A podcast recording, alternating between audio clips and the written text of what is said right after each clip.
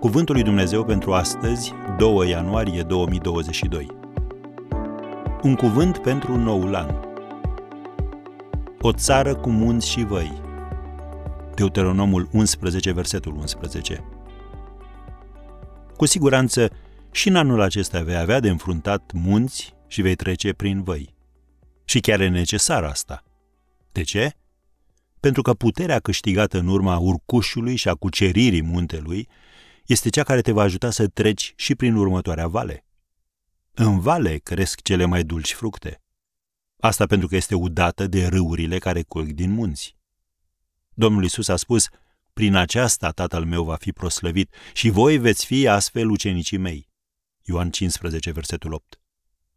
În acest an, Domnul Isus dorește să fii mai roditor în slujirea Lui. Și El îți spune cum să faci lucrul acesta. Rămâneți în mine și eu voi rămâne în voi. După cum lădița nu poate aduce roadă de la sine dacă nu rămâne în viță, tot așa nici voi nu puteți aduce roadă dacă nu rămâneți în mine.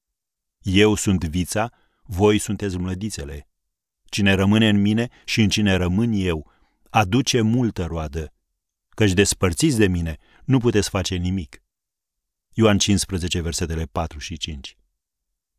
Ce fel de rod caută Dumnezeu în viața ta anul acesta? Apostolul Pavel ni le precizează în Galaten 5, de la versetul 22. Roada Duhului, din potrivă, este dragostea, bucuria, pacea, îndelunga răbdare, bunătatea, facerea de bine, credincioșia, blândețea, înfrânarea poftelor. Împotriva acestor lucruri nu este lege. Am încheiat citatul.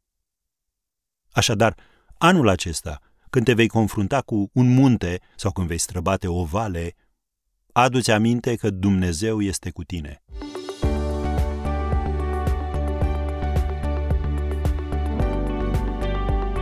Ați ascultat Cuvântul lui Dumnezeu pentru astăzi, rubrica realizată în colaborare cu Fundația SER România.